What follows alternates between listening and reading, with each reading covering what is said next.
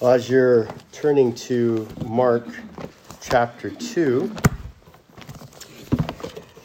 um,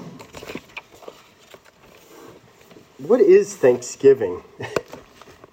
I, I think in America, we, like we tend to do with so many other things, we, we have a great way of distorting it, right?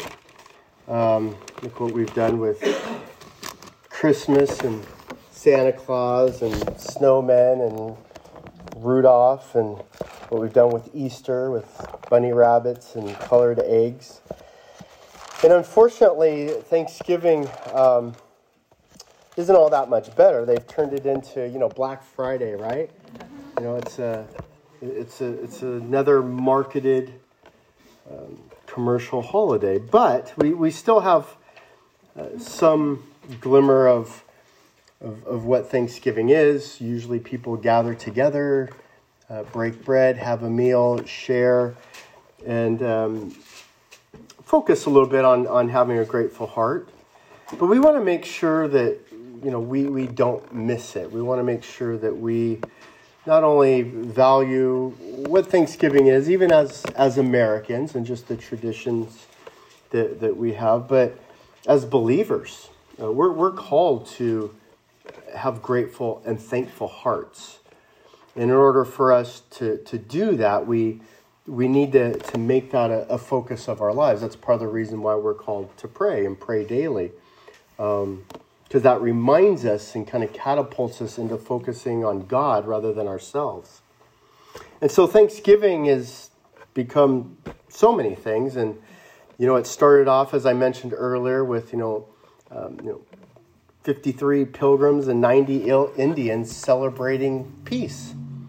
Um, I think I've mentioned before, you know, the idea that you had, you know, the, the saints and the savages and, and the sinners. That's who was uh, the craftsmen who were on the Mayflower with the saints. And somehow in that in that year, you can revive history any way you want it.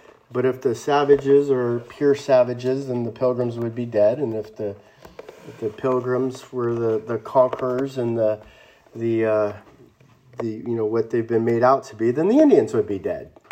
And neither one's the case.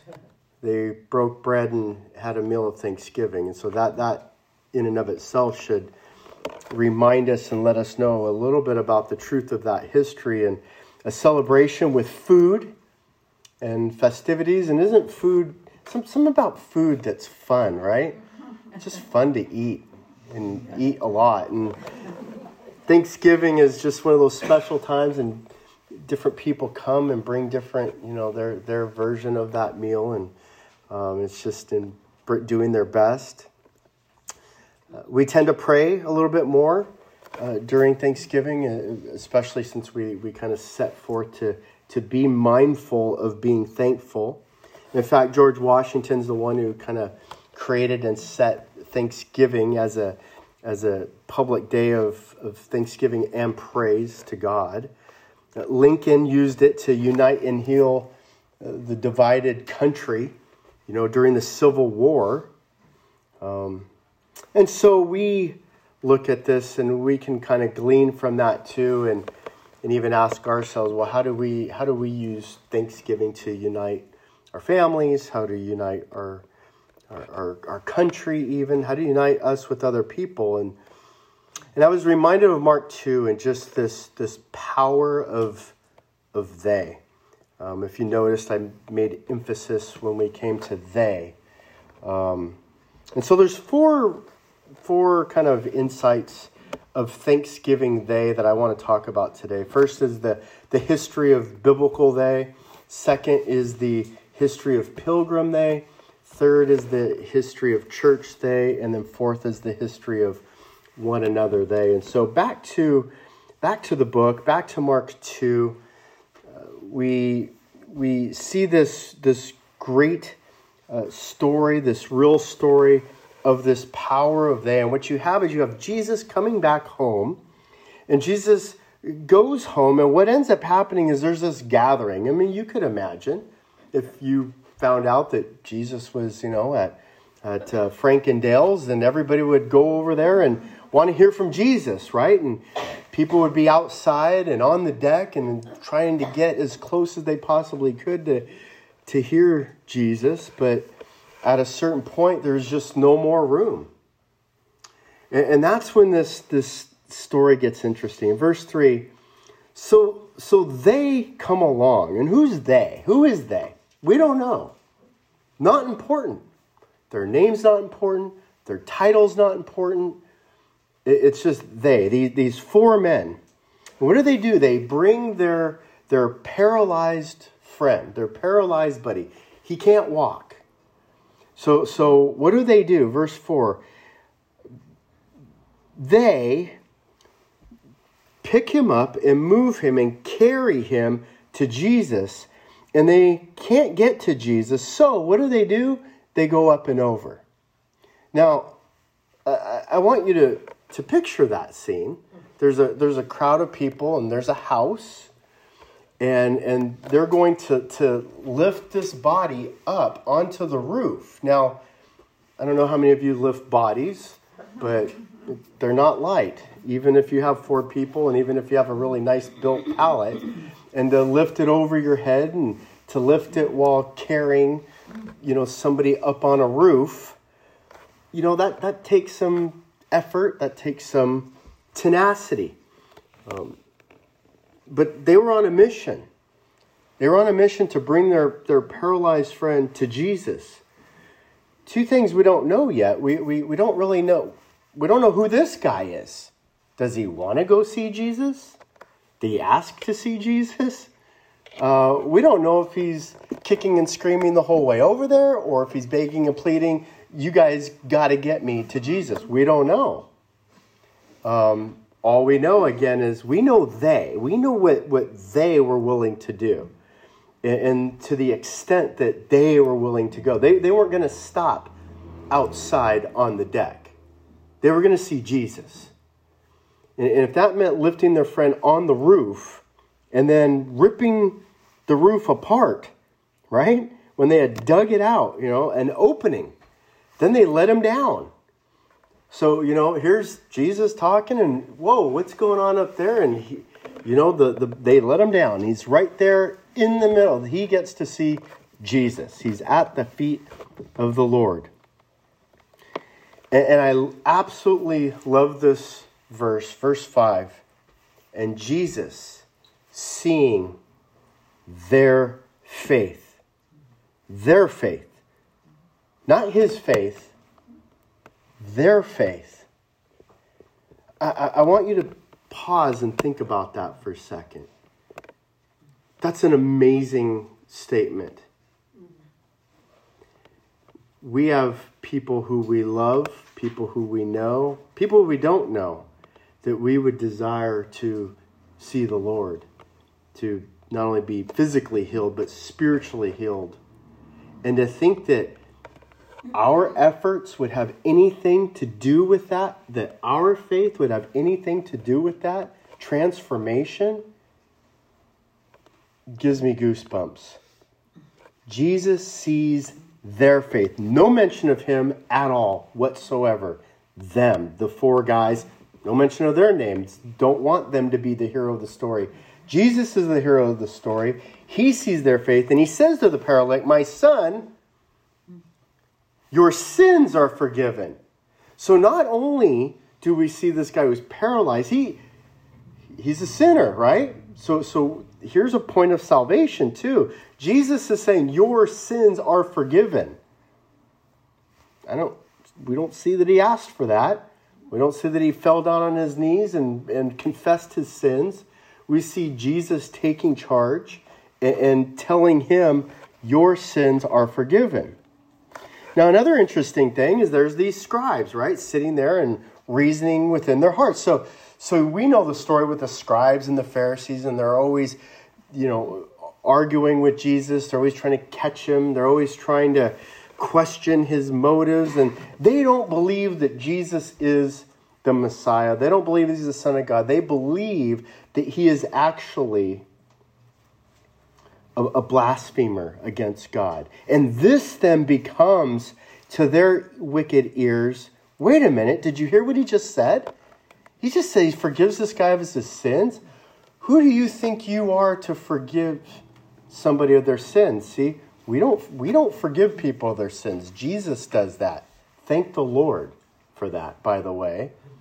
Um, and so Jesus being omniscient, knowing all things, Jesus knows what they're thinking. They might as well be saying it outside, uh, uh, you know, out, out in the open.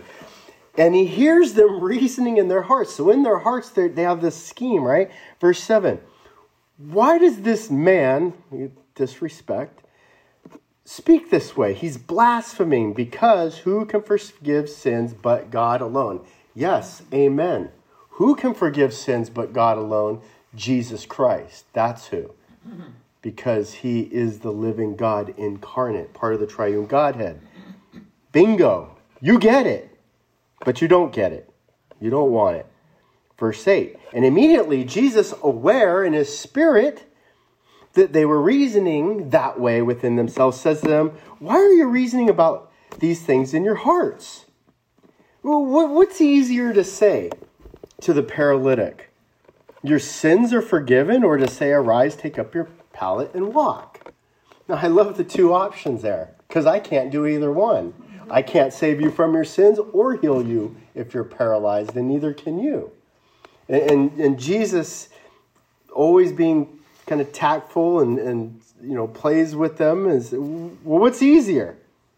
I say to you, rise, take up your pallet, and go home.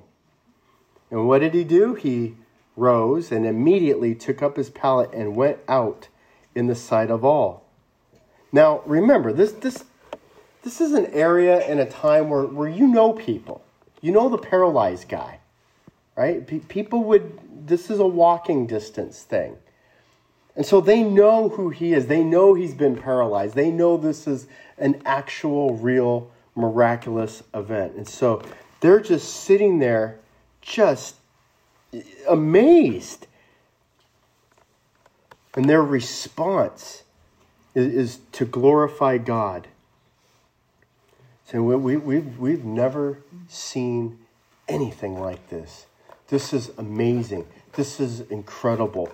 Praise God, praise God, praise God. And so what we see here then is this, this introduction, this introduction to a, a, a history of a biblical concept of they and the power of they that I want you to see. There's power in they. There's a history in they. We, and, and, we see this laid out biblically in Mark chapter 2? Well, let's take a step back a minute and, and back to Thanksgiving, back to the history of Pilgrim Day, our, our second point. The history of Pilgrim Day. Well, who are these pilgrims? Uh, let's you know refresh our minds. Who who are the pilgrims? Who who who did who are they? Where did they come from? What's their story? England is a, is a very confused place during the time of the pilgrims. They, they have a, a very strong Roman Catholic background. They, they have this, you know, the king is, is God still kind of a concept, or, you know, the monarch. And, and, and so they've kind of fused in this Anglican type of, of, of religion. And, and so it, it's, it's not Christian and these pilgrims identify it as such, and they see the, the secular mindset. And so they, they break away and they become an independent group, an independent church. And so, in a mocking way, the Church of England uh, calls them, gives them the name of pilgrims, gives them the name of the separatists. And they, it's really a, a derogatory term. Why? Because they thought of them as just religious zealots and wackos. You've got a small group of people who are going to do their own thing, their own way, and not listen to the government. well, they must be crazy, right? Um, well, these aren't Puritans. Puritans don't come along for, for another hundred years.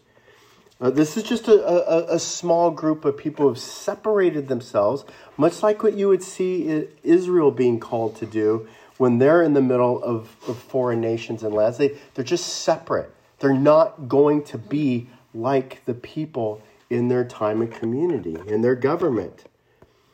And they were faced with severe persecution for that. Um, they were oppressed. They were fined. They were imprisoned. They were even executed at times. This was not an easy thing to do, to, to be a pilgrim. And so it got so bad, so bad in England, and we tend to have like this fondness for England, and you know, we think we're like, you know, brothers and sisters and kumbaya. Remember, this is the England that we had a revolutionary war against, okay? Um, you you, you got to put yourself you got to put yourself in this time and place. Uh, and, and so the true church is very, very small. The true church is very small. And so the pilgrims decide we, have got to leave. We, we've got to go. And so what do they do? They prayerfully, and, and that's one of the great things in this book that you can read is everything they did was with the with the overarching view that God is providentially in charge and in control. And so they were constantly praying about their decisions. And so they decided together that they were going to go to Holland. They could get land there, they could set up, you know, they could have freedom to, to do their religion there. They weren't going to be oppressed by the government. Um, and so they decided to pick up and go. Now, look, their group is, is probably a little over 100 at this time. I, I, keep thinking of our group. Do you know how easy it would be for us to just make a decision? Hey, we're all going to go move to Missouri. Not easy at all. I mean, the logistics of it, right? Well, what about my stuff? What about my house? What about my, right? All, what about my job? What about all these things? If you think it would be hard today for a smaller group like this to get up and just all decide we're going to go, re- relocate. Put yourself in their position. Because remember, the, the, the, the law of the land is still if you own land, then you're master of your domain. If you do not own land, then you're nothing more than a glorified servant.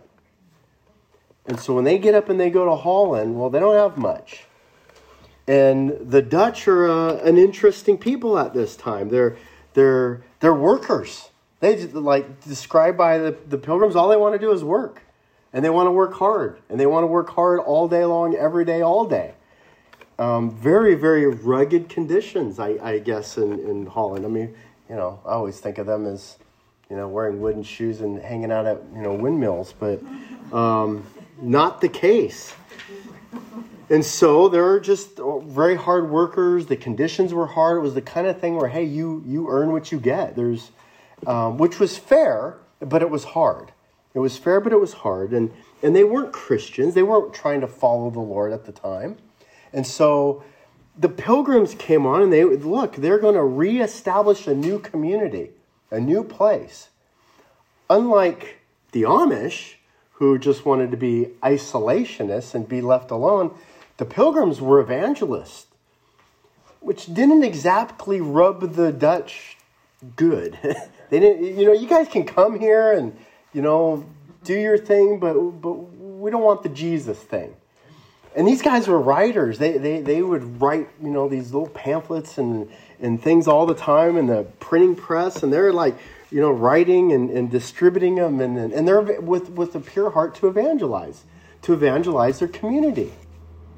And so the, the history of this pilgrim they is they were were united together and they were committed to, to spreading the gospel to others, um, which is an admirable thing. But after 11 years of being in Holland, 11 years, uh, we've been here now a little over 10 years. It's a long time. This group has changed o- over that time period. Uh, 11 years is a long time, and this is the same group and the same families, and they, they've been together. But you know what? What's happened since we've gotten here? You know, our, our little kids came in here, and you know, then they started driving, and now they're starting to get married, right? Well, the same thing was happening with the Pilgrims kids, except they were, you know, um, you know, starting to want to do things like the Dutch way and do things that the Dutch kids were doing. And, you know, it, it's funny. You read these books from a couple, you know, 100 years ago, and it's like, this is like, could have been written today. You know, the kids just want to go off and do crazy things. Um, and so the effect that the world was having, despite their, their daily prayers, despite their, their Bible studies, despite their devotion, uh, the outside world was having a major effect on, on, on their, their families. And so they decided and they thought, you know, it came to such a boiling point that they needed to move again. Uh, which is an interesting thing because when we think about growing in the Lord and strengthening our faith, I, I don't think we think, well, what we need to do is, is just get up and, and leave. as, as a group, right? But this shows you how how much more difficult it was for them to operate than it is for us. And again, we like to gripe and complain, but we have freedom. Believe it or not, we, we still have freedom. We have a ton of freedom and, and, and it's a beautiful thing. They, they really didn't. They were locked into this little section of land that they, they had purchased, and that's all they could afford. And as they were growing, getting bigger, there was really nowhere else for them to grow. And, and it was very, very hard work. Their kids were, were growing up and not wanting to be a part of the family or the community. Um, so this wasn't going the way they thought. So they made plans, prayerful plans, to try to go somewhere where in the long run, they can grow and expand, and they would have the freedom for their religion. And believe it or not, that was not an easy thing during this time. Wherever you went around the world, either it was, you know, the Spaniards, you know, ruled it, the French, the, the Brits, even the Portuguese. And so there was a, a lot of claims to lands and a lot of rule. And part of those rules were not freedom of religion. This is why the, the founding fathers in America made it such a big deal that we would have separation of church and state. Because the whole premise was look, we want to give you the freedom of your religion. And, and that's all they wanted. That's you, you read this over and over again. All they wanted was that freedom to be able to worship the Lord as, as they desired. And so the third piece of, of this history of, of, of they is a look into well, what is the church? So, you know, what, what's this group of pilgrims? What are they doing or what they're doing? Is it okay? And Hebrews 10 24, if you turn with me to Hebrews 10 24, let's look at history of what church they is. Um, we'll start at Let's start at verse uh, 19. Since therefore, brethren, we have confidence to enter the holy place by the blood of Jesus, by a new and living way which he inaugurated for us through the veil, that is his flesh. And since we have a great priest over the house of God, let us draw near with a sincere heart in full assurance of faith, having our hearts sprinkled clean from an evil conscience to our bodies washed with pure water. Let us hold fast to the confession of our hope without wavering, for he who promised us is faithful. And let us consider how to stimulate one another to love and good deeds, not forsaking our own assembly together, as is the habit of some, but encouraging one another all the more as you see the day drawing near. We're called as followers of Christ to be in a church community of they. See, there's, there's no place in Scripture where you are called to be alone in your faith on this earth. No, no place. There, there's always a community, always. And, and here we see that, look, we're, we're not to forsake. Uh, we're, we're not to just you know, put aside, throw away the, the assembly of being together. Our power is in they, our power is in us. And so we're called not only to just get together, this isn't just a, a social club. We don't just get together to, to eat and you know have fun. No, we're we're called to stimulate one another to love and good deeds. So, so there's a there's a stimulation that we're, we're to provoke one another, to stir one another, to do, to act, to to love, and to good deeds. So a truly biblical church, that's what it's committed to. It's committed to they. One of the dangers that we're seeing now, and especially with COVID and modern technology, is we're seeing that there's really not a commitment to they at all. In fact, I can stay at home alone and do the whole church thing on TV. Well, by definition, that's not church. Um, it, it, it's a band aid, you know, you get sick, you know, or, you know, you're out of town or something, fine. But as a regular pattern, as, as a reg, no, that's not church. By definition, the church is the body of Christ, which is made up by people. The church is not the walls here. That, that's not church. The, the church is, is they. The church is us. The church is people and, and, and we're called to to do something. So it, it's not virtual.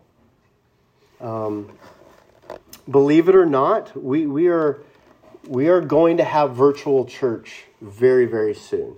We're we're, we're almost there, where where people can stay at home and. And, and watch it on TV or watch it on the Zoom. But what you're going to see now is you, you're going to be able to, you know, Facebook, if you guys are familiar, just changed its name to Meta. And really, it's more than a name change. It's actually, you know, their, their whole company is, is changing, and the, their big thing is virtual reality. And so what you're going to see more and more and more, and you're going to see a lot of advertisements for the, you know, the virtual goggles, and it's going to start off with games and fun stuff and sightseeing. But it's going to turn into like they want you to to do almost everything virtually. So why go on vacation? It's crazy. It's like 80s movies are coming to reality. It's like instead of going on vacation, you're just going to sit back and, put on your virtual glasses. And it's, now, now I want you to picture this. Instead of getting up and getting dressed and brushing your teeth and you know all that, you can stay at home and you can get these goggles and go, and you can be in a group of, you know, 10,000 Christians praising God and worshiping. That music's going to be awesome. That experience will feel incredible. We've been talking about that at Men's Event, that, that, that feeling of, of that worship. But is that artificial? You're, you're going to be able to, you know, hey, you can go to the, which pastor do I want to listen to? And just take the goggles off and put on, know, the whole thing will be virtual. You'll be able to see other people. Hey, how's it going? And talk virtually, but it's not real. But this is where we're heading. This is where we're going. Um, this is fact, not conjecture. And the problem is, is that we have a biblical history of they. We have a biblical history of people that are, are so committed to, to family and friends in Christ that they will pick up their friend and take them and carry them to go see Jesus. We see people are so committed to they that they will will change their lives, get up as a whole group, and go across the ocean, knowing that half of the people would not survive. I was amazed in reading that they knew, they knew that there was going to be a large part of their group that would not make it. Could you imagine? Could you imagine? I mean, look around. Knowing that, look, we're going to cross the ocean, and many of us aren't going to make it. They knew that. And they did it. That's a commitment. We see this commitment in, in, in, in church they and, and especially laid out here laid out here in Hebrews. So how and why do we do this? Well, we we do this by drawing near, verse 22. We, we draw near to the Lord with sincere hearts, full assurance of faith we hold fast to the confession of our hope without wavering. Do, do you guys ever lose heart? Do you ever get discouraged? Do you ever just you know, it, it's, it's a hard week. See, the reason why we get together in person is to love one another, to encourage one another, to remind one another, to assure one another of our faith, to strengthen that confession of our hope. We do this together in person. We love each other with our, with our eyes, with a hug. We're, we're in the early church, they would greet one another with a, with a brotherly kiss. That was that, that, that intimate level of, of family friendship, right? And so that's the pattern. What do we have now? Now, what we have is a pattern of, well, I don't really want you to know me because if you knew me, then you would know my sin. If you knew me, then you may, you might, you know, confront me. You might judge me, right? How, how often we hear this? Don't judge me. What, what, what is that statement saying? I mean, think about it. Don't judge me is equivalent to don't help me. You might as well just say, don't help me. Because somebody who knows you, who loves you, who's concerned about you, believe me, they, they don't really want to engage that way. They only do it because the love propels them to do it. And your response is, I don't want your love.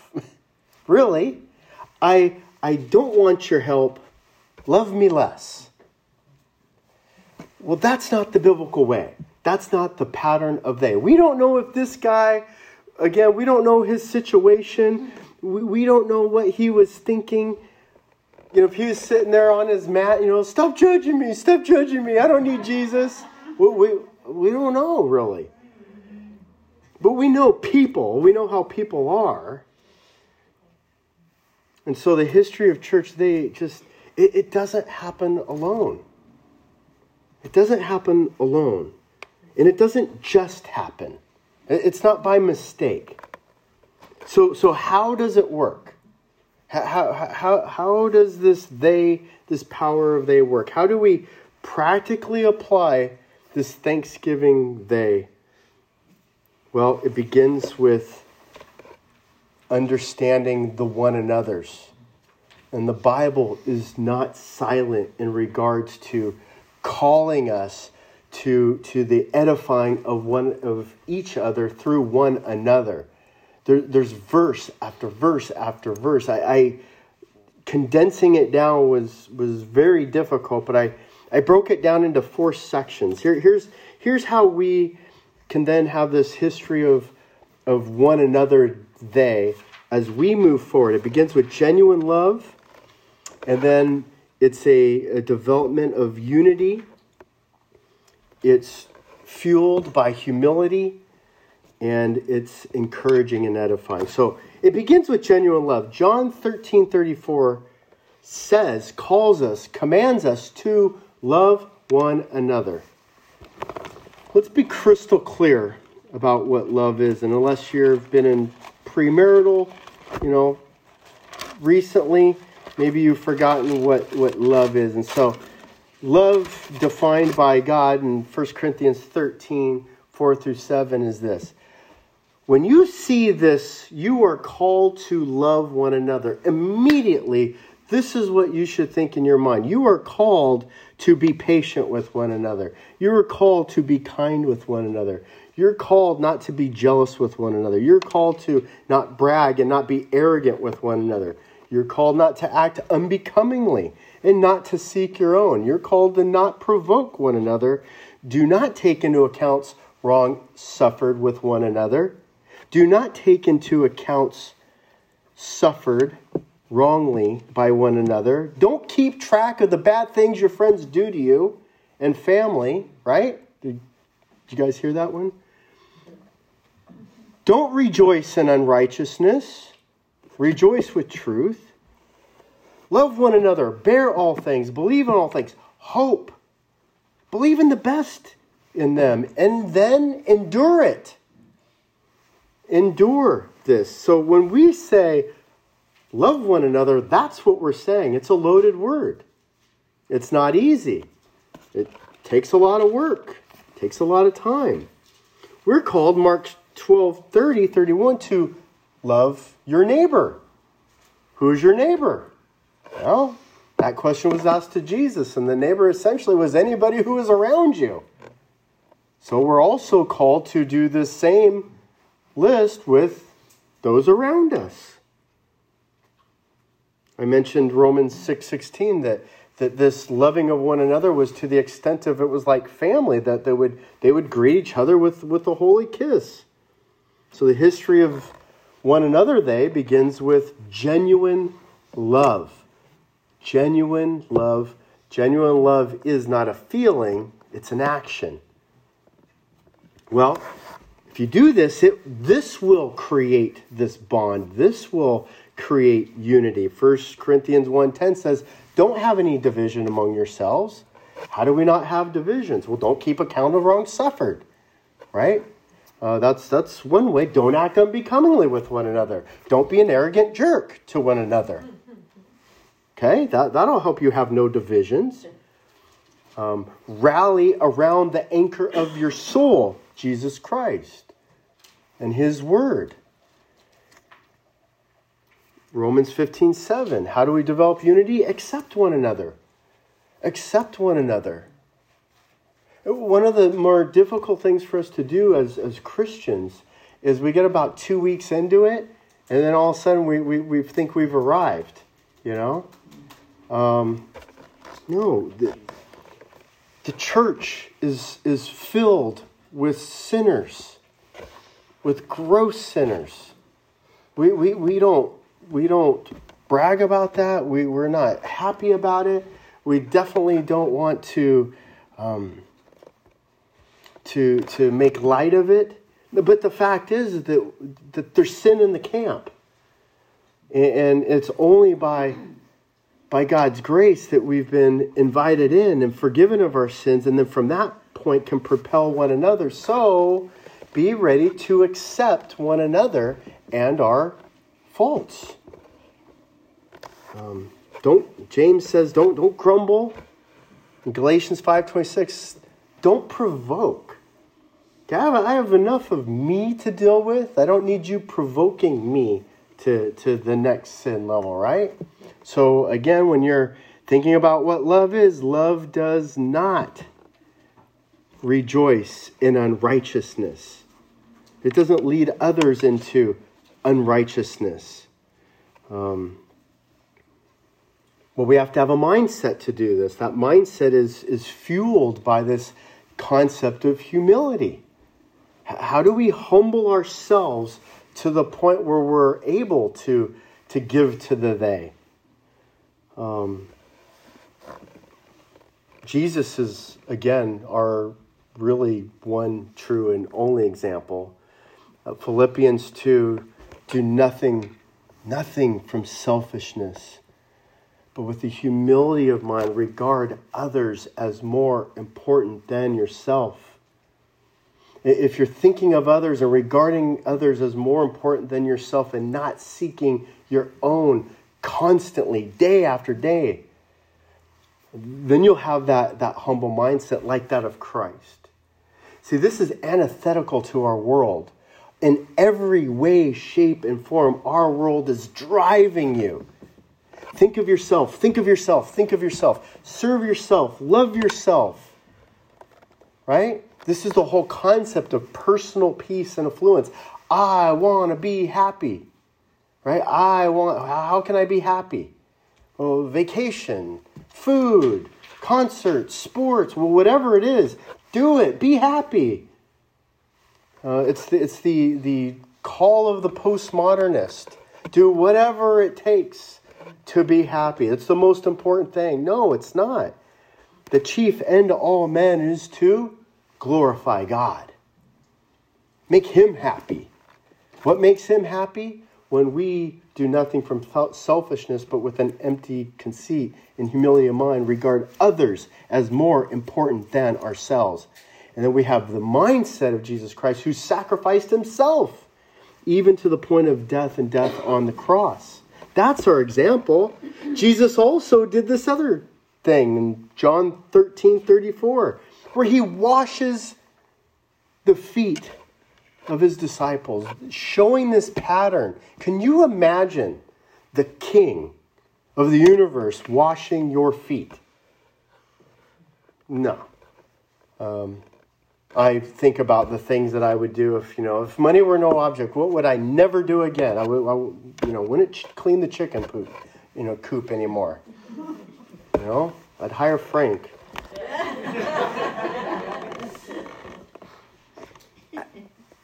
I would not drive ever again, right? I would just have a chauffeur. So, so you know, um, there are these things that I, you know what Jesus would do if he were king. Well, he did it. He would wash your feet. I don't know about you. I don't want, I don't want to wash anybody else's feet, especially if they were in open-toed sandals, right? Walking through, you know, the horse field and whatever, the chicken coop and all that, and then you know to sit down and, you know, and the and the what do they call the corns and all that, and the and the, the fungus and the half the half nails and whatever's going on. I don't know. Um, it's gross. But Romans 12:10 says, you know what we're called to do? Honor others above yourself. Honor others above yourself. That's the power of they. That's the history of they. That, that, that's what a, a, a genuine church does. Genuine church doesn't come to church asking, What are you going to give me? What are you going to do for me? Genuine church comes to, How can I serve the body? You know what's really cool? Is we all have special, unique gifts and talents. There's not one that's better than the other. We need and require all of it. And when we all come together and do that, well, then we have this great unity, and we're able to do bigger and better things. When you have one person that can sing, that's well, that's not quite as good as one person who can sing and one person who can play the guitar, one person who can sing, play the guitar, and play the piano, and then the drums, and then the right, and, and it expands and goes up, and then you know, then we start talking about you know coffee and all that other stuff, and all of a sudden, hey, it's pretty cool to come here. Why? Because we all come and give sacrificially to one another. And then finally, how do we do this one another thing? Well, we, we edify and encourage one another. How? Well, Romans 15, 14. Well, one is through instruction. One is by instructing one another. Uh, Colossians 3.16, by admonishing one another. Uh, Hebrews 10.4, by spurring on. You guys, we're called to spur one another on. It's not judgment, it's encouragement, it's edification. Hey, you know what? You should read your Bible more. Hey, you know what? You, you, you should pray more. Hey, you know what? You should come with me to go, you know, to go hand out sandwiches, to go build houses, to whatever. Uh, to go chop wood, uh, make a meal for, for you know, a, a sick, sick family. We're, we're to spur one another on. We're to encourage one another in our marriages.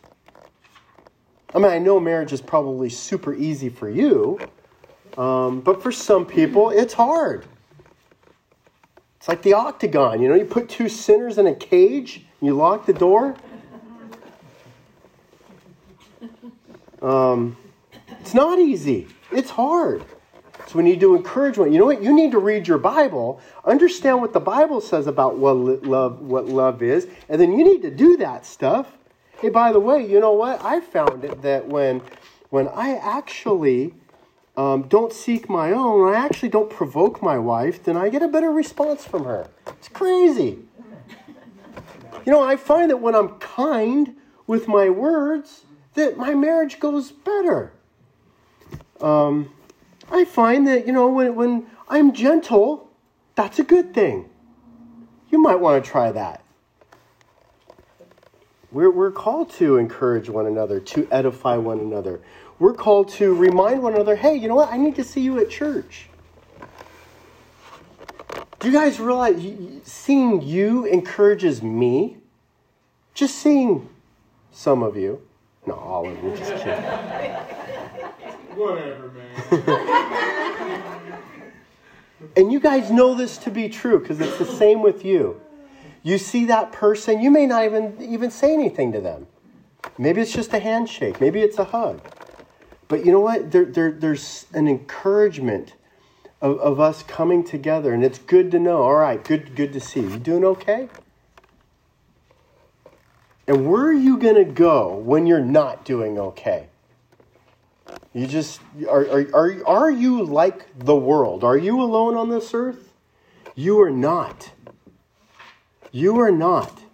You have they, you have us. And, and, and that's what we're here for.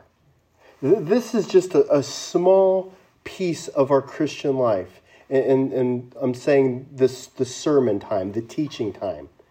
This is a small piece. Um, when you think of the pilgrims, you don't think of the sermons, you think of the actions that they did. It's the same thing with us. How do we live what we see God's word calling us to? God's word calls us to they. So, the history of they that we see all the way back here with Jesus. We, we saw it with the pilgrims. We see it as, as the makeup of the church. We see it as what we're supposed to do as we move forward. So then the question is um, well, what are we going to do? Do you guys realize we are the they? We are the next generation of they. You're the guy that picks up the pallet and helps somebody else. You're the family and the, and the community that's together like the pilgrims that say, you know what? Uh, life is brutal. We're being persecuted. You know what? We're, we're, we're going to get through this together. Um, and are you thankful for that? Um, are, are you thankful for the, the, the no name theys in Mark 2? No, no names. Are you thankful for the, the pilgrims who made the great sacrifices to come here so that, you know what? We have freedom today because of them and their commitment. It's incredible.